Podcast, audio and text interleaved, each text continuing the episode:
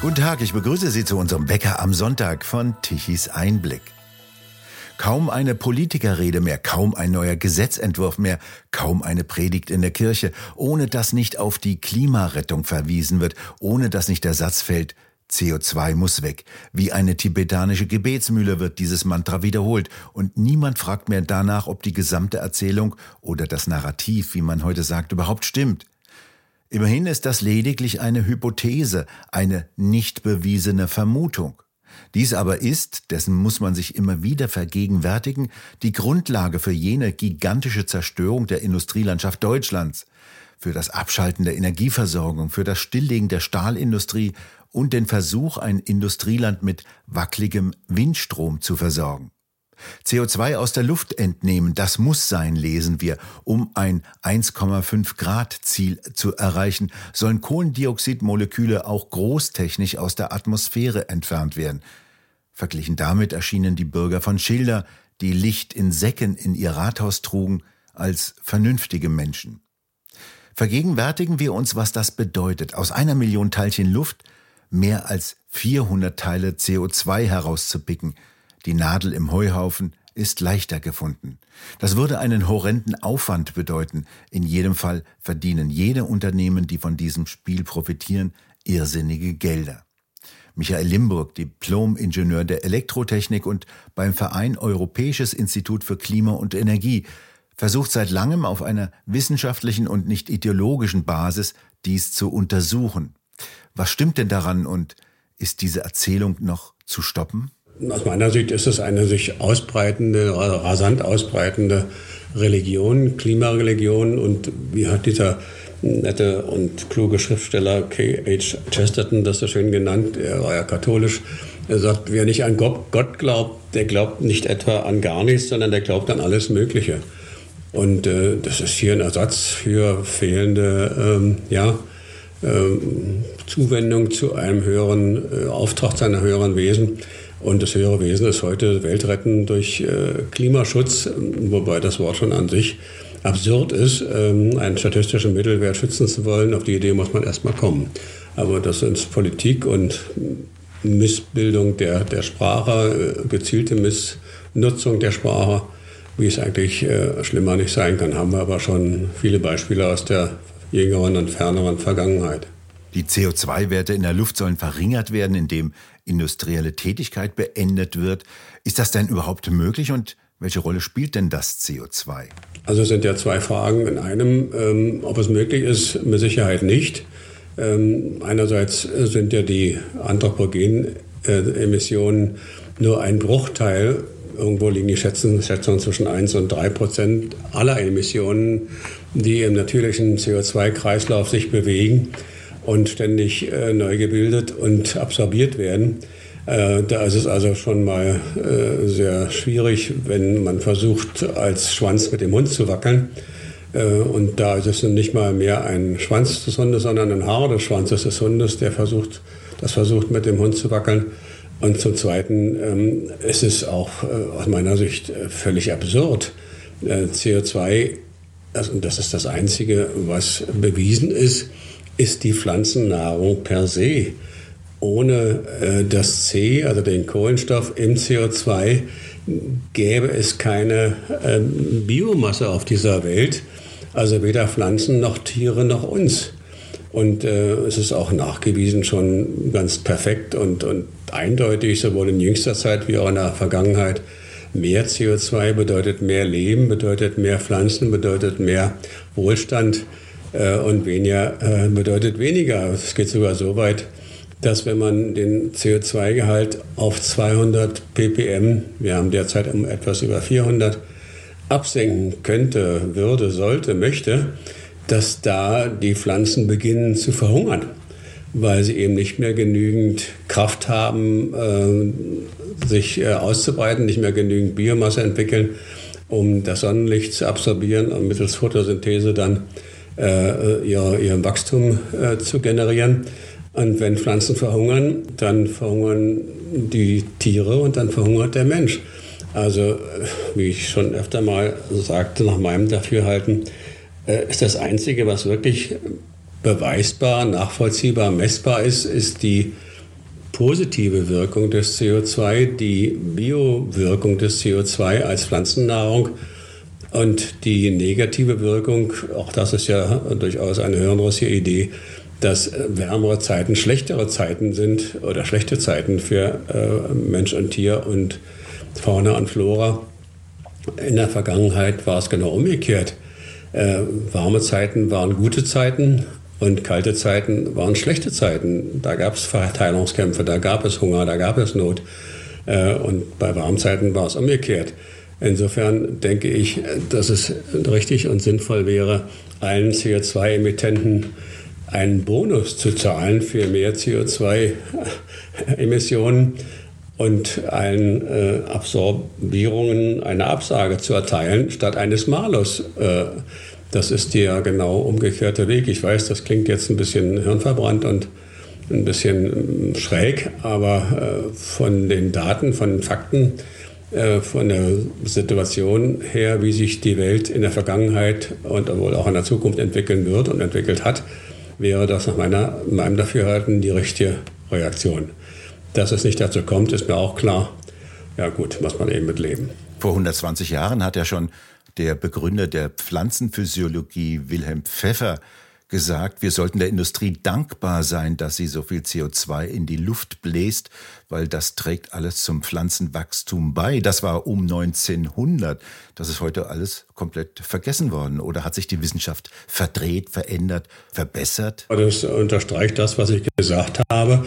Es ist seit über 100 Jahren bekannt, dass das C des CO2 die Pflanzen zu weiterem Wachstum, der, den Pflanzen zu weiterem Wachstum hilft. Nicht umsonst haben sich vor über 100 Jahren die cleveren Holländer äh, als Gärtner, als sie Gewächshäuser bauten, patentieren lassen, äh, dass man in Gewächshäuser CO2 einleitet, damit die Pflanzen zu besserem Wachstum anregt. Und das ist auch heute noch wahr. Und es gibt ja auch diese äh, sehr genauen Satellitenuntersuchungen über die letzten 35 Jahre 40 Jahre, die zeigt, dass die, zeigen, dass die Erde grüner geworden ist an Stellen, wo man vorher Wüste hatte, ist plötzlich Savanne entstanden und an anderen Stellen im Norden wie im Süden, wo es kälter ist, ähm, sind Grünflächen entstanden und damit ist auch der Pflanzenanbau, also auch damit die Ernährungswirtschaft über die Getreideanbau besser geworden, mehr geworden.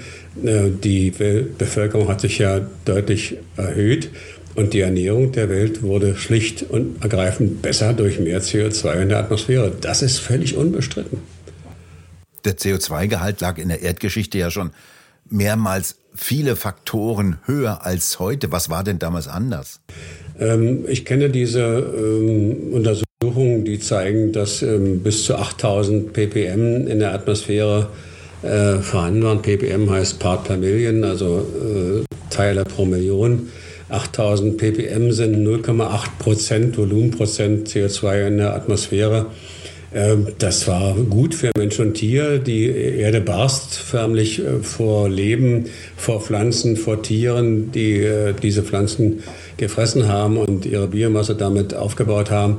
Ähm, es gab auch äh, durchaus keine Korrelation zwischen den beiden Werten der Mitteltemperatur und dem CO2-Gehalt. Es gab Warmzeiten mit viel CO2 in der Atmosphäre und es gab Eiszeiten mit drastischen Temperaturstürzen äh, in der Atmosphäre, wo ebenfalls viel CO2 war und umgekehrt. Also das Ganze ist äh, nach meinem Dafürhalten eine Erfindung von einer Truppe von Leuten, die alles andere im Sinn haben, aber nicht äh, den, das Wohl der Zivilisation, das Wohl äh, der Menschen äh, in diesem Zusammenhang. Man spricht dann sicherlich auch, das sind Verschwörungstheoretiker, aber so langsam kommt man doch zu dem Schluss, so ganz von selber ist das diese Idee, dass CO2 in der Atmosphäre schädlich ist im Sinne von Temperaturerhöhung, die ebenfalls nicht schädlich ist, kann das nicht von selber alles äh, entstanden sein. Auf der anderen Seite muss man auch sagen, äh, meine Überzeugung ist, dass das kein Masterplan war, der dahinter steckt, sondern so eine Art Selbstorganisation. Es sind eben viele Leute, die da sehr viel Spaß dran haben, sehr viel Geld verdienen, sehr viel Macht gewinnen äh, andere Ziele durchsetzen können, insbesondere sozialistische Ziele. Und das macht das Ganze für viele Leute so attraktiv, sich damit zu beschäftigen. Das ist meine feste Überzeugung. Formale Grundlage ist ja, dass in der Pariser Klimakonferenz ausgesprochene Ziel von 1,5 Grad Erwärmung, die nicht überschritten werden darf. Das ist das erste Mal, dass die Menschheit sich ein Ziel setzt, etwas zu beeinflussen, was eigentlich nicht beeinflussbar ist. Wie realistisch ist das denn? Das fängt ja beim Pariser Klimaübereinkommen schon damit an, dass man ein, ein Ziel definiert hat, was äh, in keiner Weise äh, ja, belegbar ist. Wir wissen zum Beispiel nicht, was war dann die Ausgangstemperatur, auf die diese 1,5-2 Grad aufgesetzt werden. Die sprechen da immer ganz nebulös von vorindustriellen Zeiten, Mehrzahl, äh, legen aber nicht fest, was das war, wann das war, wie hoch das war und so weiter. Und dann setzen sie irgendwie diese 1,5 Grad drauf. Ähm, merkwürdigerweise beginnt das äh, IPCC, also dieses Wissenschaftsforum, politisierte Wissenschaftsforum des äh, sogenannten Weltklimarates mit einem Zeitraum ab 1850. Da war die Industrialisierung ja bereits in vollem Gange. Aber gleichzeitig äh, ging die sogenannte kleine Eiszeit zu Ende. Also wir, sie setzen am tiefsten Punkt äh, dieser äh, Zeit an und sagen von da ab nur noch 1,5 Grad. Das ist völlig frei erfunden. Idee ist, ist ähm, nice to have, stammt, glaube ich, von William Nordhaus, einem Wirtschaftswissenschaftler, der vor ein paar Jahren auch den Nobelpreis bekommen hat der hat sich das in Ende der 70er Jahre in einer Studie mal ausgedacht und sagt, naja, was wäre denn komfortabel? Komfortabel ist, wenn die Welttemperatur, die damals schon mühsamst nur errechnet worden kannte, um plus minus zwei Grad äh, schwankt und in dem, diesem Schwankungsbereich würden sich alle wohlfühlen.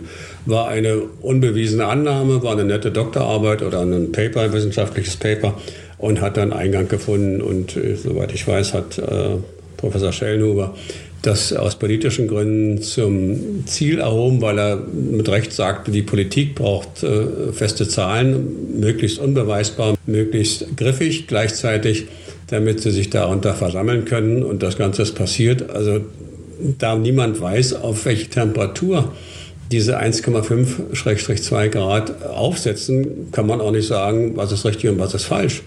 Abgesehen von der nicht unerheblichen Tatsache, dass eine Weltmitteltemperatur eine äh, physikalische Größe äh, als physikalische Größe nicht existiert, sondern wiederum aus äh, allerlei möglichen Messungen, wenigen Messungen hergeleitet wird und dann äh, jetzt über Satelliten schon verbreitert auch äh, da gerechnet wird.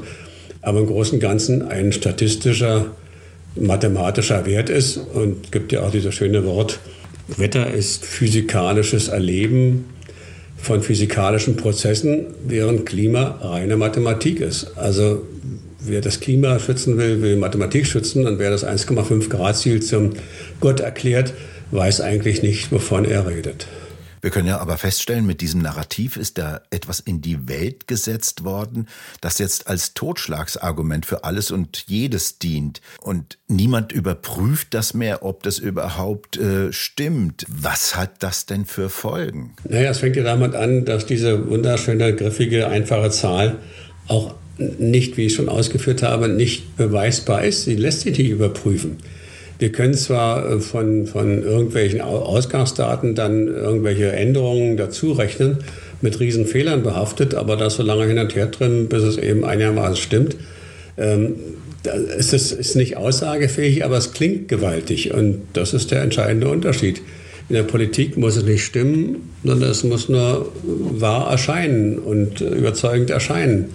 Und da reiten diese Apologeten äh, kräftig drauf herum und erfolgreich drauf herum, sodass eine ganze Generation von, ich sag's mal, äh, fehlgeleiteten, übersättigten äh, Schülern äh, verängstigen und die dann äh, so weit bringen, dass sie äh, sich voller Überzeugung das Beste und Gute nur zu wollen, in die Schlacht werfen und sogar bis äh, zum Gesetzesbrechen gehen und eventuell sogar bis zum Terror äh, voranschreiten. Also das ist eine politische, wie soll man sagen, äh, Propagandaschlacht, die da geführt wird und die ist soweit verfestigt und durch die zivilen Kräfte wie die Kirchen und andere dann auch noch unterstützt, dass sie zur Religion mutiert und dann kann man auch nicht mehr darüber diskutieren.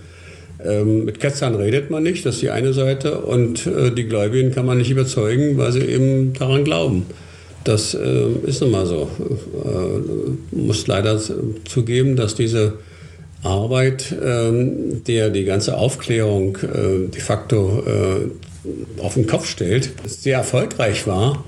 Äh, denn inzwischen sind ja nicht nur die, die äh, Journalisten und Medien äh, zu diesem Trommelfeuer übergegangen, sondern eben auch sämtliche Regierungsvertreter, sämtliche Firmen, viele der, der jungen und mittleren Generation.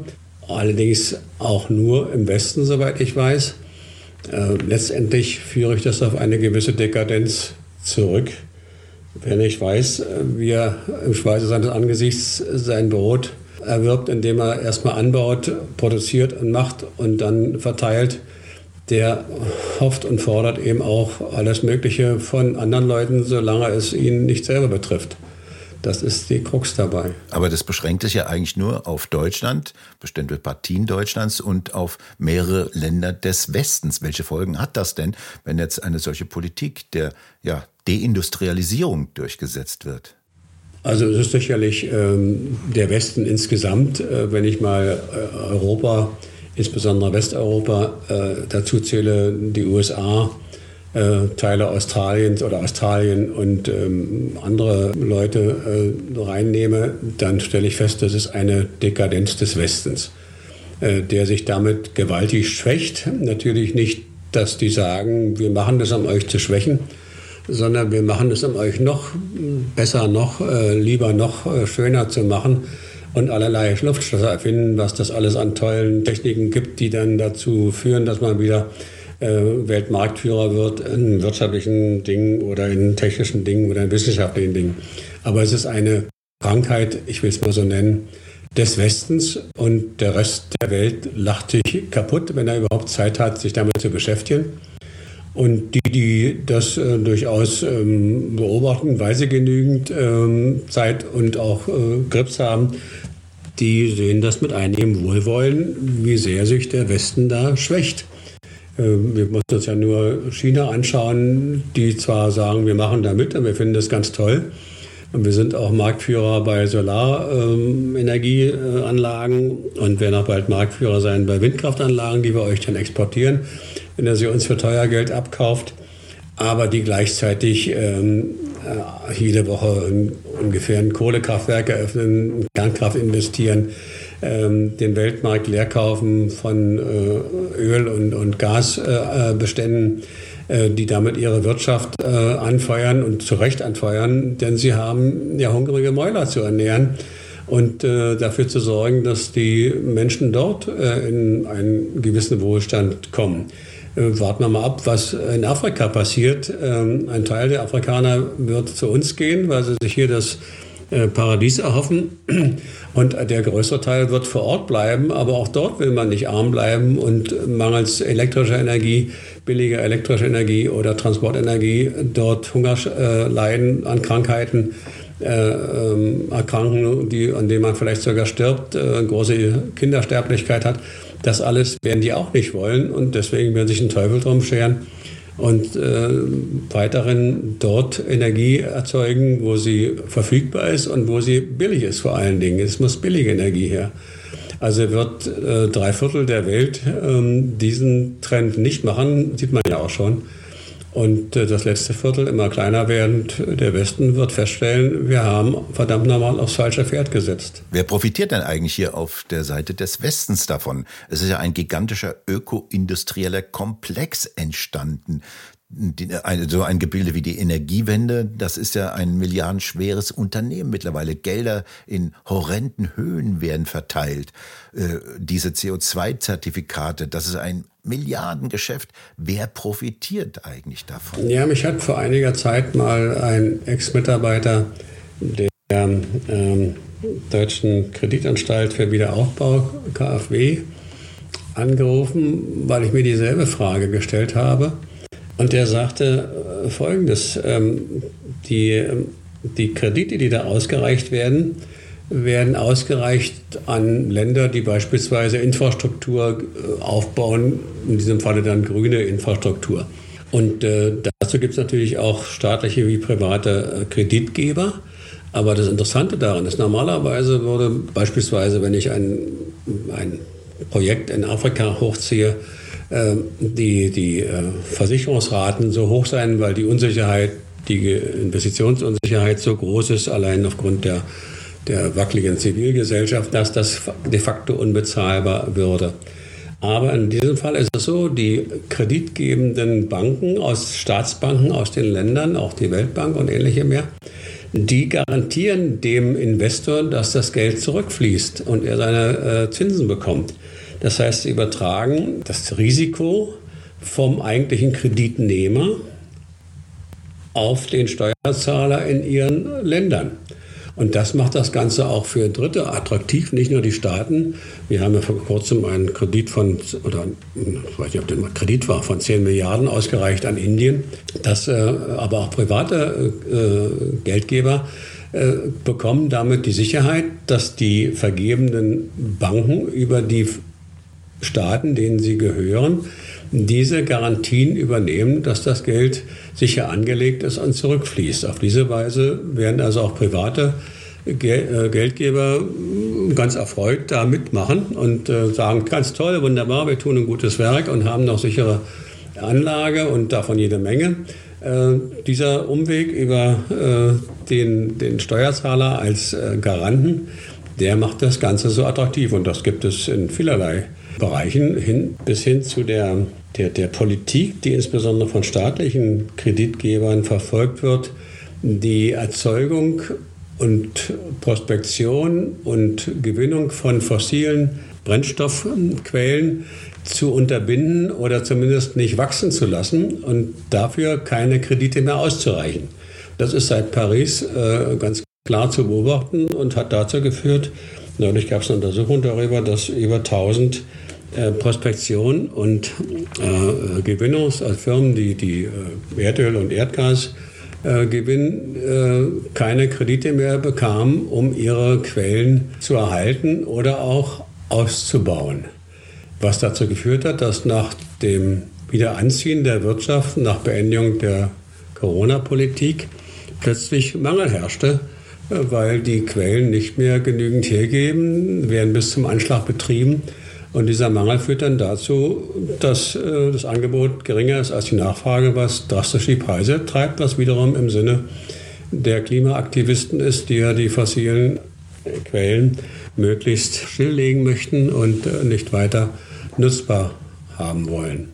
Dafür verschieben sich die Herrschaftsverhältnisse über die Energievorkommen, über Öl, Gas und Kohlevorkommen in andere Länder, denn die werden ja nicht ungenutzt bleiben. Ganz im Gegenteil. Ganz im Gegenteil, die werden äh, ex exzessiv genutzt von anderen Ländern, die auf diese Weise dann äh, das äh, in die Lücke springen. Das hat ja auch äh, Professor Sinn äh, so schön nachgewiesen. Äh, das bleibt nicht etwa in der Erde, sondern wird nur woanders verwendet. Ähm, insgesamt ähm, schaden wir uns und nutzen wir anderen Ländern, was denen eigentlich nicht so schlecht gefällt.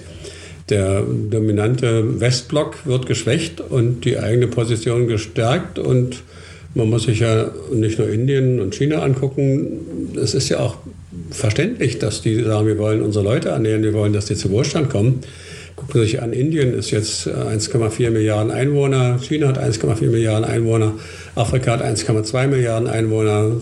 Ähm, die wollen ja auch nicht alle in Armut verrecken, um es mal überspitzt zu sagen, sondern die wollen am Wohlstand teilnehmen und da helfen ihnen die Staaten mit, natürlich auch durch Machtgewinn und durch Finanzierung und ähnliches. Das kann man äh, täglich beobachten. Und der Westen schwächt sich mit Freude und Hochdruck und öffentlicher Unterstützung in jeder Beziehung, aber auch privat, wenn man die vielen verblendeten jungen Leute und deren Eltern anschaut, jeden Tag. Wie lange geht das noch gut? das ist die Königsfrage. Die Substanz des Westens ist ja sehr groß. Wenn da also nicht äh, Schicksalsschläge wie Kriege äh, oder Seuchen oder anderes passiert, kann das noch eine ganze Weile dauern. Ich schätze mal 50 bis 100 Jahre. Längstens, äh, wobei die, die, die Machtbalance schon früher kippen wird. Michael Limburg, haben Sie vielen Dank für das Gespräch. Gerne. Und bei Ihnen bedanken wir uns fürs Zuhören. Schön wäre es, wenn Sie uns weiterempfehlen. Weitere aktuelle Nachrichten lesen Sie regelmäßig auf der Webseite tichiseinblick.de und wir hören uns morgen wieder, wenn Sie mögen.